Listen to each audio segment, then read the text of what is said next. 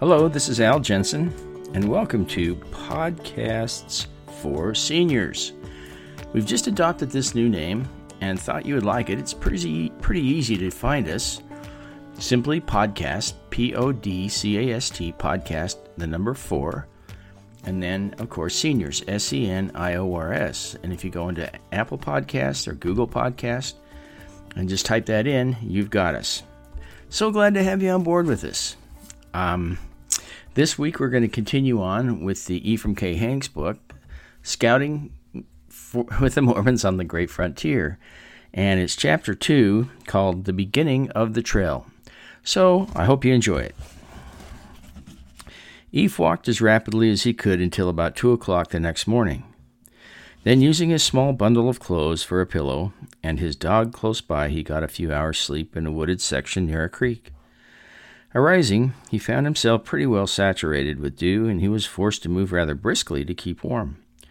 Soon the sun dried out his clothing, and he became comfortable except for his pounding heart, which was keeping in step with his racing mind. He traveled as straight as possible in the direction of Lake Erie.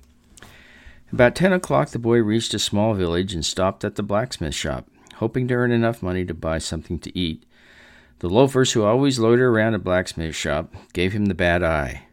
Recognizing the owner of the shop, Eph walked over and asked if he might blow the billows for him.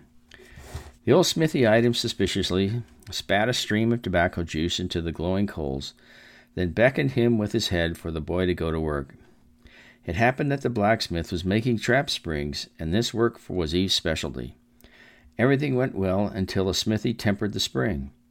Then every time he bent the spring down to make the test, it broke. After breaking the third one, he began to think that this boy, who was blowing at the billows, had brought him bad luck. He was about to send him on his way when Eph asked if he might try one. Let the younger boy try one, called one of the loafers. He can't do any worse than you've been doing. All right, said the disgusted blacksmith shortly. Go ahead. Eph put the steel in the fire, as he had done many times before, and let the smithy shape it until it was ready for tempering. Then Eph took from his pocket some fever powder, which his mother always insisted that her boys carry with them in case of chills and fever. He put this white powder into the tempering trough mixed it well with the water, and heated the steel to a cherry red. Then he took it quickly from the fire and placed it carefully into the tempering trough. While he fished it out, everyone's eyes were fastened upon him. He placed his toe on the spring and bent it down. When he took his foot off, it went with a bounding spring to the ceiling. The onlookers all shouted and laughed when they saw how well it worked, and one exclaimed, The boy is an expert. Where did you come from? asked the smithy. Eph told him as much of his story as he dared, not forgetting to emphasize the fact that he was hungry.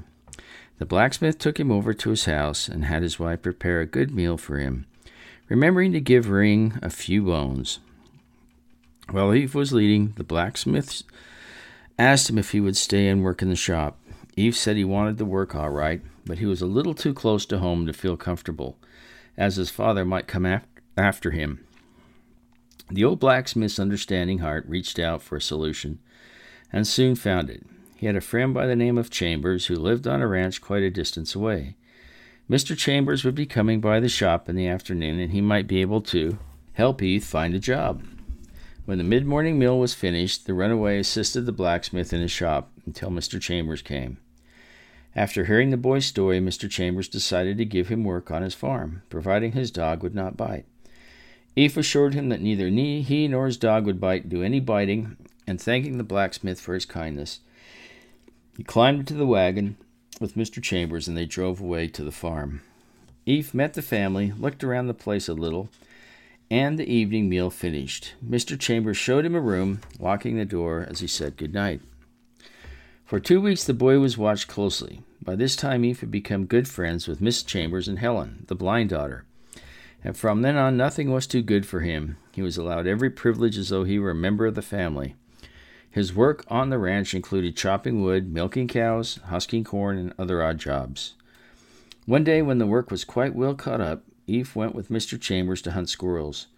Up to this time, he had not been trusted with a gun. After seeing his keen marksmanship and bringing down a squirrel with every shot, His employer allowed him to hunt whenever there was time, hence, squirrel meat was almost a regular diet for the Chambers family. Eph was delighted by the way Miss Chambers prepared it in her outside oven.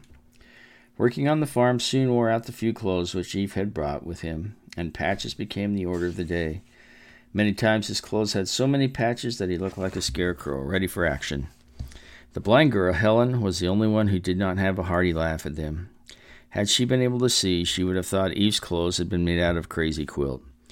When they could be patched no longer, Miss Chambers turned her husband's old clothes inside out and made them over for the squirrel hunter.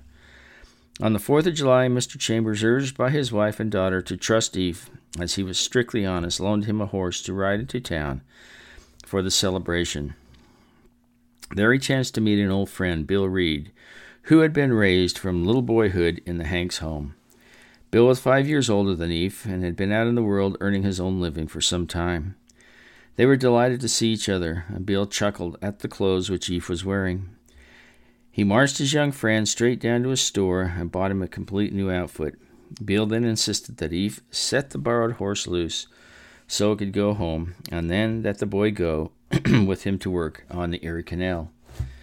But even in these new clothes, Eph said he could not forget his promise to the Chambers family to return. The two spent the day together, and after making an appointment to meet the next day in town at ten, Eph made his way back to the Chambers farm.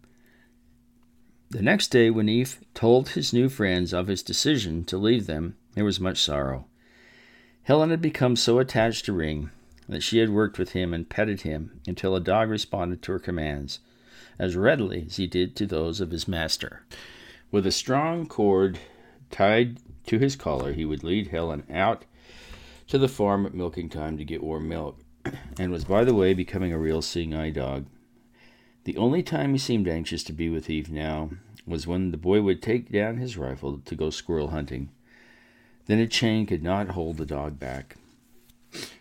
Helen's father asked the boy to leave Old Ring with his daughter, and not wanting to be selfish, Eph consented to do so. There were tears shed as Mr. Chambers paid him off, and he walked slowly away from the farmhouse, leaving behind his friends and his dog. A lump arose in his throat that was hard to swallow. Time after time he looked back to see Helen holding on to Ring and Miss Chambers waving goodbye. So that finishes chapter number two. Uh, next week we'll move into chapter number three called Three Canal Ruffians. So hang in there, and hopefully within the next three to four days you'll see chapter number three. Again, thank you for listening.